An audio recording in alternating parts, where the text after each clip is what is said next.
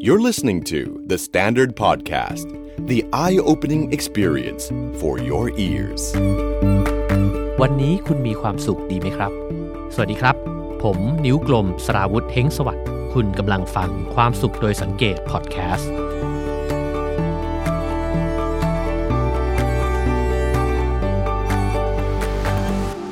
คุณผู้ฟังเชื่อไหมครับว่า บางคนเกิดมามีความสุขมากกว่าคนอื่น และบางคน ก็เกิดมาแล้วมีความสุขน้อยกว่าคนอื่น การจะมีความสุขมากหรือน้อยเนี่ยวัดกันตั้งแต่เกิดเลยหรือเปล่า วันนี้เราจะมาคลี่คลายคำถามนี้กันนะครับ ก่อนอื่นเนี่ยอยากจะเล่าถึงพี่คนหนึ่งนะครับ ใน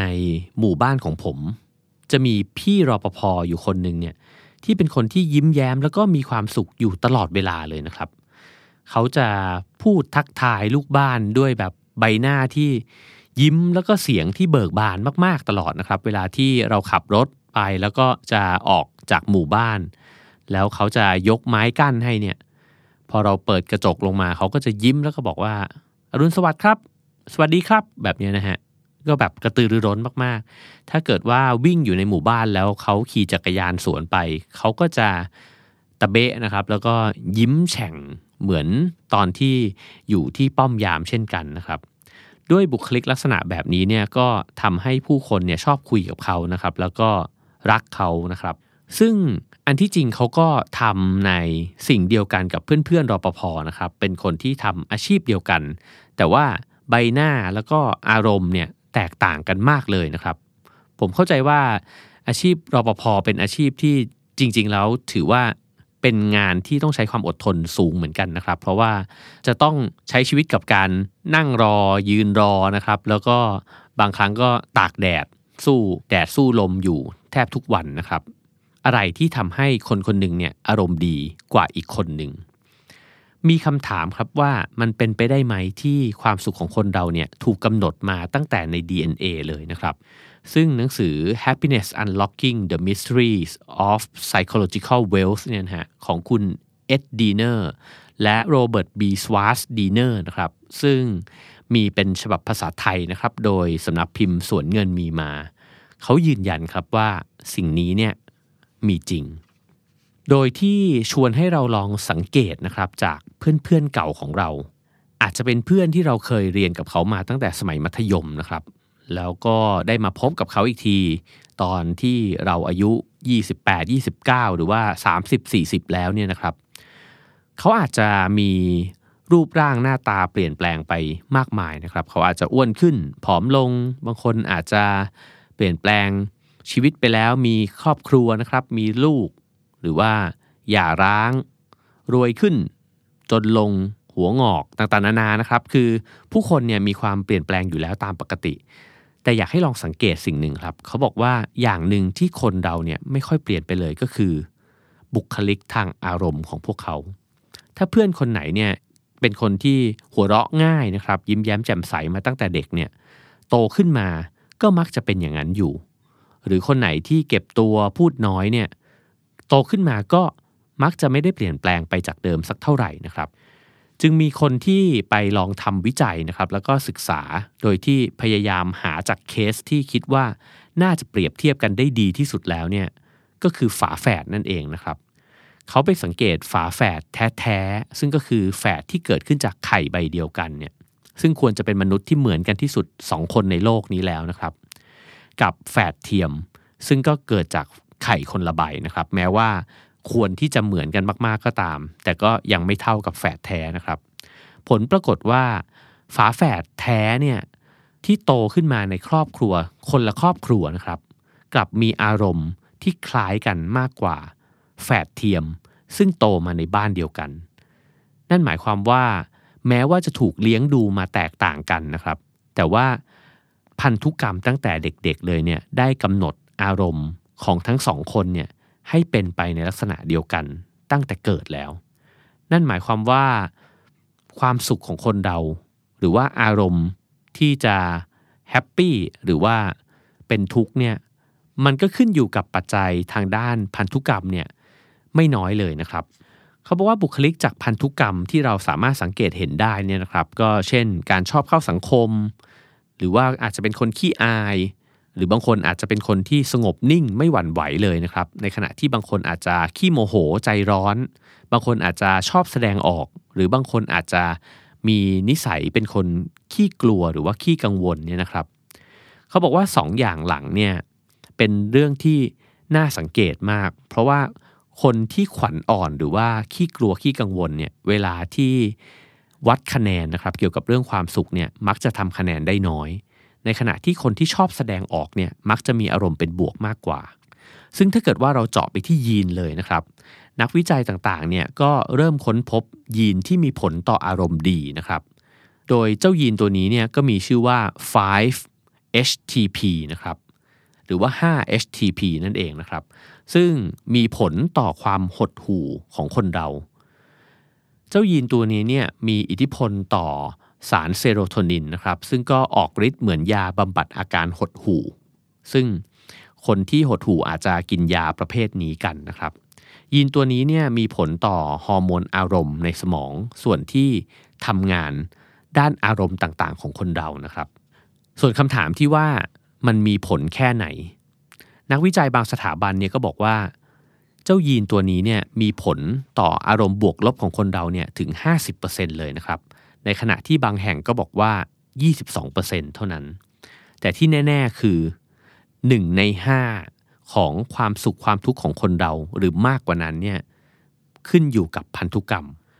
ซึ่งผู้เขียนหนังสือเล่มนี้นะครับ ค่อนไปในทางที่เชื่อว่า อารมณ์ของคนเราเนี่ยขึ้นอยู่กับอิทธิพลของสภาพแวดล้อมการเลี้ยงดูเนี่ยครึ่งหนึ่ง ในขณะที่อีกครึ่งหนึ่งเนี่ยขึ้นอยู่กับพันธุกรรมเลยทีเดียวนะฮะ แล้วก็ยังไม่ต้องนับนะครับว่าพันธุกรรมที่แสดงออกทางด้านอื่นๆของเราเนี่ยก็มามีผลต่ออารมณ์ต่างๆ ของเราได้อีกนะฮะ เช่น บางคนอาจจะได้พันธุกรรมหน้าตาดีมาจากพ่อนะครับ ได้ความจำที่ยอดเยี่ยมมากเลยมาจากคุณแม่ หรือบางคนก็อาจจะได้อารมณ์ที่โมโหร้ายเนี่ยมาจากคุณปู่ เหล่านี้เนี่ยก็มีผลต่ออารมณ์เราทั้งนั้นนะครับ บางคนก็อาจจะหน้าตาดีแล้วก็มีคนรักมากๆ เขาก็อาจจะ เป็นคนที่มีความสุขง่ายก็เป็นไปได้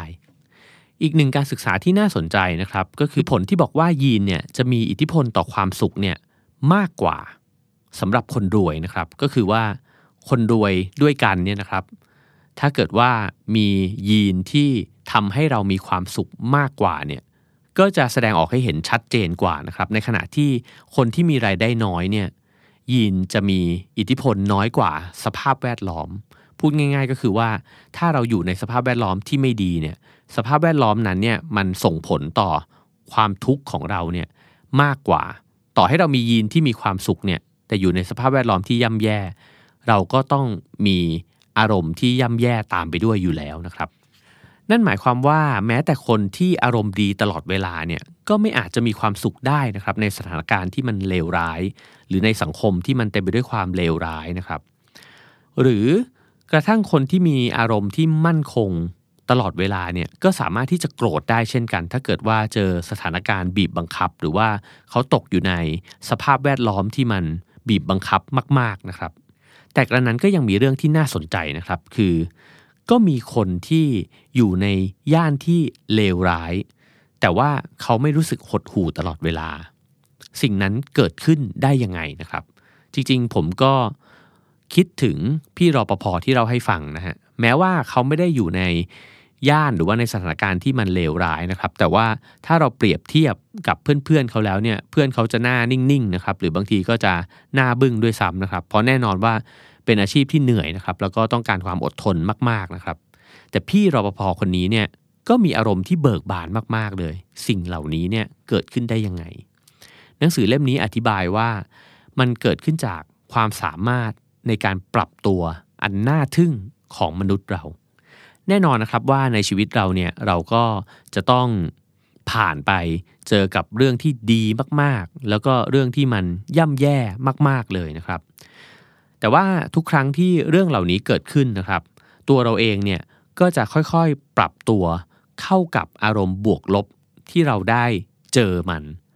ในหนังสือเล่มนี้เนี่ยอธิบายสภาวะการปรับตัวนะครับ ว่ามันคล้ายๆกับเวลาที่เรากระโดดลงไป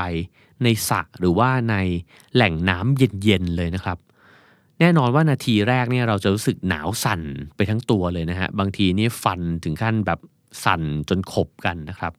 แต่ว่าพอแช่ไปสักพักหนึ่งเนี่ยเราก็จะรู้สึกว่าเราอยู่กับมันได้นะครับ ถ้าแช่ไปนานพอเนี่ยเราจะรู้สึกเลยว่า เออ ก็นั่งไปได้เรื่อยๆ แล้วก็รู้สึกสบายขึ้นนะครับ ซึ่งคนเราเนี่ยก็ปรับตัวแบบนี้เนี่ยกับทั้งความทุกข์แล้วก็ความสุข พูดง่าย ๆ ก็คือว่าไม่ว่าเราจะสุขมากแค่ไหน หรือเราจะทุกข์มากแค่ไหนเนี่ยพอเวลาผ่านไปเราใช้ชีวิตอยู่กับมันเนี่ยเราจะค่อยๆชินกับความทุกข์แล้วก็ความสุขเดิมๆนะครับ จึงไม่ใช่เรื่องแปลกนะครับที่คนที่เคยประสบความสำเร็จแล้ว มีความสุขกับเรื่องนี้แล้วเนี่ยก็ยังต้องพยายามหาประสบการณ์ใหม่ หรือว่าหางานที่มันท้าทายขึ้นนะครับหาจุดหมายที่มันใหญ่มากขึ้นเนี่ยเพราะว่าอาจจะเคยชินกับความสุขของบ่อน้ำที่เคยกระโดดลงไปแล้วก็ได้ ซึ่งพอพูดแบบนี้แล้วเนี่ยจะเห็นว่าในชีวิตของคนคนหนึ่งนะครับ โดยส่วนใหญ่แล้วเนี่ยเราก็จะมีความสุขกันอยู่ในระดับกลางๆนะครับ ไม่ได้บวกลบมากมายอะไร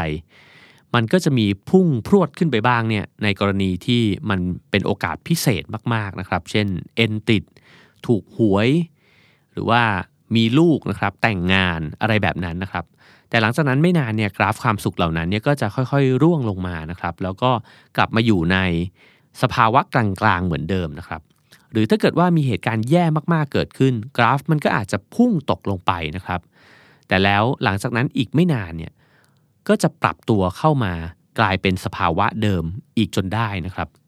อาจจะลองสังเกตดูจากตัวเองก็ได้นะครับ ว่าเวลาที่มันพีคขึ้นไปเนี่ยหรือว่าเวลาที่มันหล่นหวบลงไปเนี่ยเราก็มักจะใช้เวลาช่วงหนึ่งนะครับ แล้วก็จะกลับตัวมาอยู่ในระดับเดิมของเราจนได้นะครับ ซึ่งแต่ละคนเนี่ยเวลาที่กลับไปอยู่ในจุดเดิมเนี่ยมันอาจจะเรียกว่าจุดเซตพอยต์นะครับซึ่งก็คือค่ากลางของแต่ละคน ซึ่งตรงนี้นี่เองแหละครับ ที่แต่ละคนเนี่ยมีไม่เหมือนกัน บางคนอาจจะเป็นค่ากลางที่มีความสุขมากกว่าคนอื่น ในขณะที่บางคนก็อาจจะมีค่ากลางที่ไม่ได้มีความสุขมากเท่ากับไอ้เจ้าคนแรกนะครับ ทีนี้ทำไมเราถึงจะต้องกลับมาอยู่ในจุดกลางๆตลอดเวลา เหตุผลของมันก็คือว่า ในจุดกลางๆที่มันไม่สุขมากไม่ทุกข์มากเนี่ยนะครับ มันเป็นจุดที่อัตราการเต้นของหัวใจของเราเนี่ยเป็นปกติที่สุด ความดันเลือดเนี่ยอยู่ในเกณฑ์ที่กำลังดีนะครับ เป็นสภาวะที่ร่างกายของเราเนี่ยมันเฮลตี้ที่สุดนะฮะแล้วถ้าเกิดว่าจะพูดถึงสภาวะที่มันดีที่สุดเลยเนี่ยก็คือเหนือค่ากลางนั้นนะขึ้นมานิดหนึ่งนะครับ คือช่วงเวลาที่เรารู้สึกบวกนิดๆเนี่ยมันจะเป็นช่วงเวลาที่เราจะรู้สึกว่า มันมีสิ่งชุบชูใจนะครับ แล้วก็ทำให้เรามีแรงจูงใจอยากทำนู่นทำนี่นะครับ ไม่ต้องมากมายนะครับ แค่บวกนิดหนึ่งเนี่ย เราจะมีความกระตือรือร้น อยากจะเจอเพื่อนฝูงนะครับ แล้วก็ในช่วงเวลานั้นเนี่ย ต่อให้เจอกับงานยากๆ เราก็รู้สึกว่า อืม จะลองดูกับมันสักตั้งนะครับ ซึ่งในหนังสือเนี่ยเขายกตัวอย่างทั้งด้านบวกแล้วก็ด้านลบนะครับว่ากระทั่งนักเศรษฐศาสตร์ ซึ่งได้รางวัลโนเบลเนี่ยแล้วก็ มีชีวิตที่พีคมากเนี่ยผู้คนในแวดวงวิชาการก็อาจจะอิจฉาเขาด้วยซ้ำนะครับว่าโอ้โหเขาได้ขึ้นสู่จุดสูงสุดของวิชาชีพแล้วเนี่ยพอไปถามเขาว่าเขามีความสุขกับรางวัลโนเบลเนี่ยนานแค่ไหน เขาบอกอย่างมากที่สุดก็ปีหนึ่งนะครับ หลังจากนั้นเขาก็เดินเข้าห้องแล้วก็กลับไปทำงานเงียบๆของเขาเหมือนเดิมนะครับ ในขณะที่อีกเคสหนึ่งที่เป็นในทางลบเนี่ย ก็บอกว่ามีผู้ที่รอดชีวิตจากค่ายกักกันของนาซีเนี่ยซึ่งสูญเสียครอบครัวไปหมดเลยนะครับ แต่หลังจากนั้นพอเวลาผ่านไปแล้วเนี่ยเขาก็สามารถมีความสุขแล้วก็ฟื้นตัวกลับมาใช้ชีวิตตามปกติได้นะครับ โดยที่ไม่ยอมปล่อยให้ตัวเองเนี่ยเป็นเหยื่อของนาซีเนี่ยไปตลอดชีวิต ฉะนั้นเนี่ยมนุษย์จึงเป็นสิ่งมีชีวิตที่ปรับตัวได้อย่างน่าอัศจรรย์มากๆนะครับ ไม่ว่าเราจะเจอเรื่องดีหรือร้าย เราก็จะกลับมาสู่จุดที่มันพอเหมาะพอดีกับการเต้นของหัวใจเรานะครับ ทีนี้พอเราปรับตัวมาที่จุดกำหนดเดิมหรือว่าเซตพอยต์เดิมของเราเนี่ยบางคนก็อาจจะบวกมากกว่าคนอื่น หรือมีความสุขง่ายกว่าคนอื่นใช่ไหมครับคำถามก็คือว่า แล้วไอ้เจ้าเส้นนี้เนี่ยมันขยบขึ้นไปได้ไหม ถ้าเราเกิดมาด้วยพันธุกรรมที่เราอาจจะมีความสุขน้อยกว่าคนอื่น เราสามารถมีความสุขเพิ่มขึ้นได้ไหมในระหว่างที่เรามีชีวิตอยู่นะครับ ข่าวดีก็คือว่าจุดเซตพอยต์นี้เนี่ยมันเปลี่ยนแปลงได้ครับ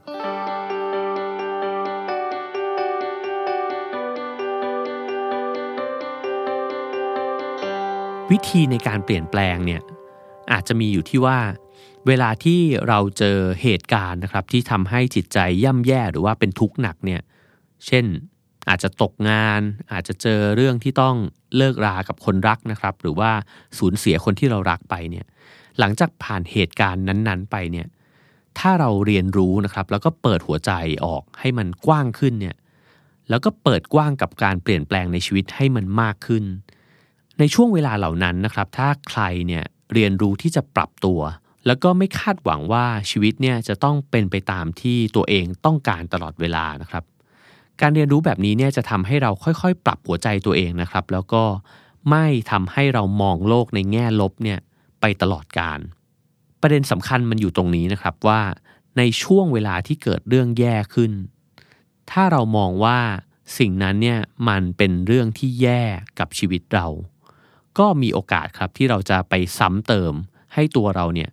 เป็นลบลงไปอีกนะครับ แต่ถ้าเกิดว่า ทันทีที่มันเกิดความทุกข์ขึ้น แล้วเราสามารถรู้ทัน เหมือนกับมีใครสักคนนะครับ มาสะกิดเราแล้วก็บอกว่า ได้เวลาที่จะปรับใจตัวเองแล้ว ถ้าพูดให้เห็นภาพก็คือว่า เวลาที่เราเป็นทุกข์เนี่ยนั่นแปลว่าเรากำลังคาดหวัง ภาพบางอย่างที่สมบูรณ์แบบอยู่นะครับ เช่น ฉันอยากจะทำงานเนี้ยไปตลอดชีวิต แล้วอยู่มาวันหนึ่ง เราจะต้องออกจากงานนั้น นั่นหมายความว่า ถ้าเราเพียงแค่เปลี่ยนใจเราว่า งั้นไม่ต้องทำงานนี้ก็ได้เนี่ยนั่นคือเรากำลังเริ่มที่จะขยายขนาดของหัวใจแล้วนะครับ ให้พยายามที่จะรับกับเรื่องแย่เนี่ยให้มันไม่แย่จนเกินจำเป็นนะครับ เพราะฉะนั้นเวลาที่เราเป็นทุกข์เนี่ยมันเท่ากับว่าชีวิตกำลังเรียกร้องให้เราปรับตัวปรับใจอยู่นะครับ ในทางตรงกันข้ามเนี่ย การปรับตัวจากค่าความสุขที่มันมากมากๆเนี่ยก็สำคัญเหมือนกันนะครับ เพราะว่าบางคนก็พยายามที่จะแขวนตัวเองเนี่ยไว้กับความสุขเดิมเนี่ยให้มันอยู่นานที่สุด แต่ถ้าเกิดว่าเราไม่ลดความรู้สึกที่มีต่อความสุขนั้นลงเลยนะครับ เราก็จะมีความสุขได้ยากมากๆนะครับ เพราะว่ามันเหมือนกับเราไม่มีพื้นที่ที่จะให้ความสุขใหม่เนี่ยมันเกิดขึ้นเลย แล้วถ้าเกิดความสุขใหม่มันเป็นเรื่องที่เล็กกว่าไอ้เจ้าความสุขเดิมเนี่ย เราก็จะไม่พอใจกับมันเลยเช่นกันนะครับ เพราะฉะนั้นไม่ว่าการดิ่งลงไปในด้านลบ แล้วเราประคองให้มันกลับขึ้นมาเป็นกลางๆ กับการพีคขึ้นไปในด้านบวก แล้วเราก็ค่อยๆประคองตัวเอง ให้กลับมาอยู่ตรงกลางเนี่ยก็สำคัญด้วยกันทั้งคู่นะครับ ตอนที่อ่านหนังสือเล่มนี้นะครับ ผมก็รู้สึกว่าการปรับตัวเข้ากับเรื่องราวหรือว่าสถานการณ์ใหม่ในชีวิตเนี่ย จริงๆ คิดไปแล้วมันก็คล้ายๆ กับตอนที่เราย้ายที่อยู่นะครับ ตอนที่ย้ายจากบ้านหลังเดิมเนี่ยไปอยู่ในที่ใหม่เนี่ยเราอาจจะรู้สึกนะครับว่าตรงนั้นมันไม่ใช่บ้านของเรา มันอาจจะรู้สึกไม่ชินไม่สบายตัวนะครับ แล้วก็อาจจะหงุดหงิดกับสิ่งที่มันไม่ถูกใจเราไปสมดเลยนะครับ แต่ถ้าเราให้เวลากับมันสักนิดหนึ่งแล้วก็ค่อยๆคคลายความรู้สึกออกนะครับว่า มันจะต้องเป็นบ้านหลังเดิมเท่านั้น มันจะต้องเป็นแบบเดิมเท่านั้นเนี่ยเราก็จะค่อยๆอยู่ในบ้านหลังใหม่ จนกระทั่งเรากลายเป็นส่วนหนึ่งของมัน แล้วมันก็กลายเป็นบ้านของเราจนได้นะครับ ผมคิดว่าใครที่เคยย้ายบ้านบ่อยๆ น่าจะเข้าใจความรู้สึกนี้ดีนะครับว่า ในตอนที่ย้ายไปใหม่ ๆ เนี่ย มันจะรู้สึกว่ามันไม่ใช่ไปหมดเลย แต่พออยู่ไปแล้วเนี่ยสุดท้ายมันจะกลายเป็นบ้านหลังใหม่ ของเราได้ ซึ่งสำหรับผมแล้วเนี่ยผมคิดว่า คนที่จะอยู่บนโลกใบนี้ได้อย่างสบายใจนะครับ ก็คือคนที่สามารถอยู่ได้ทุกที่ ผมจำได้ว่าเคยอ่านสัมภาษณ์ของฝรั่งคนหนึ่งที่เขาปั่นจักรยานรอบโลกนะครับ แล้วก็มีคนถามว่าคิดถึงบ้านไหมนะครับ เขาก็บอกว่าเขาจากบ้านเกิดของเขาเนี่ยมาเนิ่นนานแล้วนะฮะ จนกระทั่งไม่มีความรู้สึกว่าตรงนั้นน่ะเป็นบ้านแค่หลังเดียวอีกต่อไปแล้ว แต่สำหรับเขาเนี่ยพอเดินทางมาเรื่อยๆเนี่ยทุกที่มันก็คือบ้านนะครับ ถ้าจะสรุปง่ายๆเนี่ยก็คือพันธุกรรมเนี่ยมีผลต่อความสุขของคนเราจริง ๆนะครับ และพันธุกรรมนี้เนี่ยมันก็จะมีจุดกำหนดของแต่ละคนว่า แต่ละคนจะมีความสุขในชีวิตเนี่ยเป็นเกณฑ์กลางเนี่ยนะครับ มากน้อยต่างกันแค่ไหน แต่ไอ้เจ้าเส้นนี้เนี่ย มันก็ยังเปลี่ยนแปลงได้นะครับ ตราบที่เราเนี่ยยังเรียนรู้แล้วก็ปรับตัวไปตามความเปลี่ยนแปลงในชีวิตของเรา คือเราจะกลับมาอยู่ในจุดที่เป็นปกติเนี่ยได้บ่อยขึ้นเรื่อยๆ คือพอทุกข์ก็กลับมาปกติ พอสุขมากก็กลับมาปกตินะครับ และจุดนี้เนี่ยก็เป็นจุดที่ดีที่สุดสำหรับร่างกายแล้วก็ชีวิตของเรา เพราะฉะนั้นเนี่ยเป้าหมายของชีวิตจึงไม่ใช่การพยายามที่จะ ไขว่คว้าหาความสุขนะครับ แต่มันคือการปรับตัวได้เมื่อเราเป็นทุกข์มากกว่านะครับ ถ้าเกิดว่าเมื่อไหร่ที่พบเรื่องร้ายนะครับ เราอาจจะลองสังเกตดูก็ได้นะครับว่าในช่วงเวลาที่เรากำลังเป็นทุกข์เนี่ยนั่นแปลว่าชีวิตเนี่ยกำลังเรียกร้องให้เราปรับตัวปรับใจกับอะไรบางอย่างที่เราตั้งเงื่อนไขขึ้นมาเองนะครับ เหตุผลที่เราควรจะปรับตัวปรับใจเนี่ย ก็เพราะว่าทั้งความสุขและความทุกข์เนี่ยมันเป็นเรื่องชั่วคราวมาก ถ้าเกิดว่าเราวิ่งแสวงหาความสุขแบบไม่มีที่สิ้นสุดเนี่ยมันก็จะกลายเป็นทุกข์อีกแบบหนึ่งนะครับ สิ่งที่ควรจะแสวงหาหรือว่าฝึกหัดกับกลายเป็นการฝึกใจตัวเอง ให้มีอารมณ์ที่มั่นคง แล้วก็อยู่ในค่ากลางๆนี้เสียมากกว่านะครับ ซึ่งถ้ามองแบบนี้แล้วเนี่ยเหตุการณ์ที่เกิดขึ้นในชีวิต ไม่ว่าจะดีหรือร้ายเนี่ยนะครับ มันก็เป็นเหมือนอุปกรณ์นะครับในการที่จะฝึกฝน ให้เราได้ปรับตัวปรับใจ ฝึกเปิดพื้นที่ให้กับความเป็นไปได้ออกกว้างๆนะครับ แล้วก็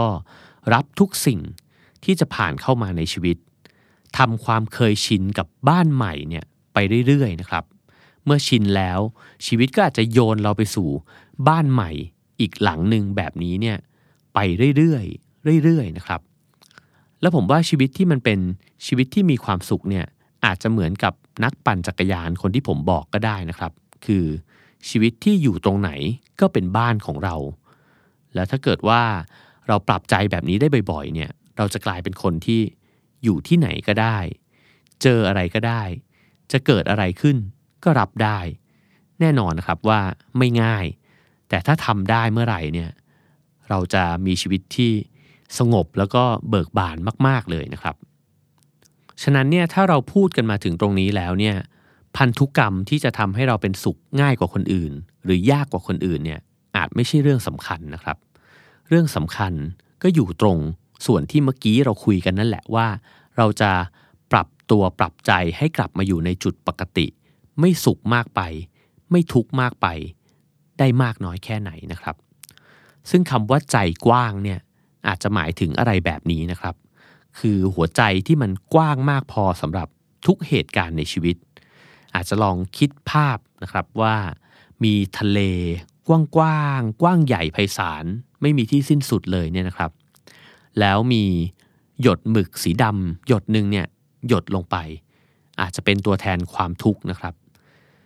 มันอาจจะไม่มีผลอะไรกับทะเลนั้นเลยก็ได้นะครับ เพราะว่ามันกว้างเกินกว่าที่ ไอ้เจ้าหยดหมึกเล็ก ๆ นั้นนะ่ะจะสร้างความเปลี่ยนแปลงได้ เราอาจจะใช้ชีวิตอยู่เนี่ยเพื่อที่จะฝึกขยายขนาดของหัวใจของเราเนี่ยออกไปให้กว้างขึ้นเรื่อยๆ เพื่อที่จะพร้อมรองรับกับทั้งหมึก สีดำแล้วก็สีขาวนะครับ ให้มันค่อยๆละลายหายไป แล้วก็คงสภาพปกติไว้ ให้บ่อยแล้วก็นานที่สุด แล้วใจที่มันกว้างขึ้นเรื่อยๆเนี่ย มันก็จะกระเพื่อมน้อยลงเรื่อยๆนะครับ ถึงแม้ว่ามันจะกระเพื่อมเนี่ยใช้เวลาไม่นาน มันก็จะกลับเข้ามาสู่สภาวะปกติ และสภาวะปกตินั่นเองที่เป็นสภาวะที่เป็นสุข